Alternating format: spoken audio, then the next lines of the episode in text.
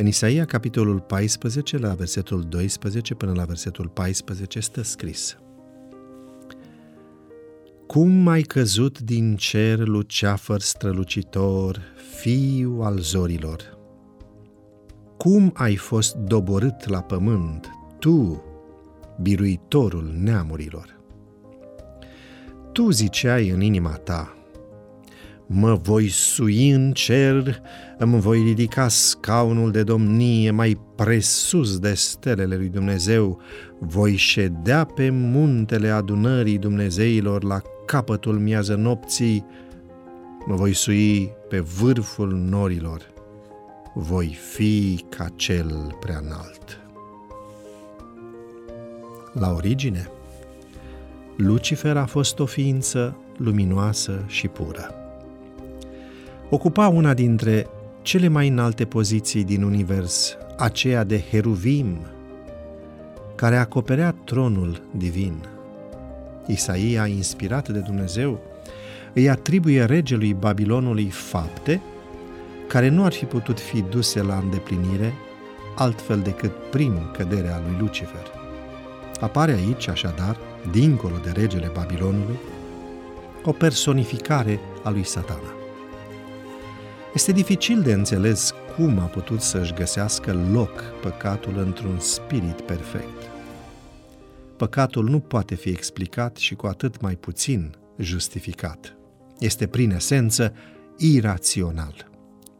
Noi îl cunoaștem prin efectele de neconceput, de neînțeles, dezastruoase. Ceea ce e sigur este că ușor, ușor Lucifer a ajuns să considere că toată slava lui îi aparținea, fără a proveni de la Dumnezeu, așa cum era de fapt. Pentru că avea atâta grandoare și atâtea virtuți, următorul pas a fost să râvnească închinarea pe care doar Dumnezeu o merită. Și bineînțeles, cu atât mai puțin a putut suporta ca Isus să fie investit cu o slavă și cu o putere mai mari decât ale lui.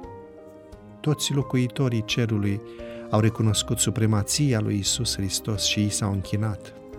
Și Lucifer a făcut la fel, dar simțea că o sămânță străină germinase în mintea lui și că o răutate evidentă îi invadase forul interior.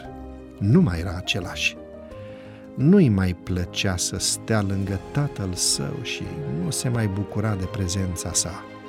Trăia în răzvrătire, jenă și invidie față de Isus.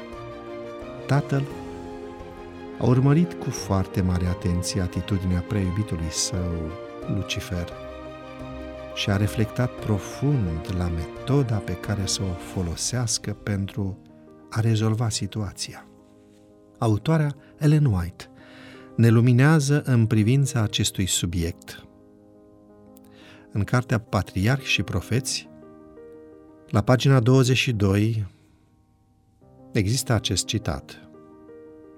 Eforturi cum numai iubirea infinită putea concepe au fost făcute pentru a-l convinge de rătăcirea sa.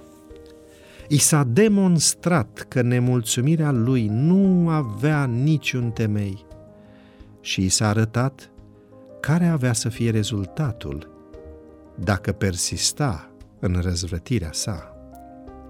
La început, Lucifer a fost convins că era greșit, dar uh, apoi și-a apărat cu înverșunare poziția și s-a lansat cu totul în lupta cea mare împotriva făcătorului său.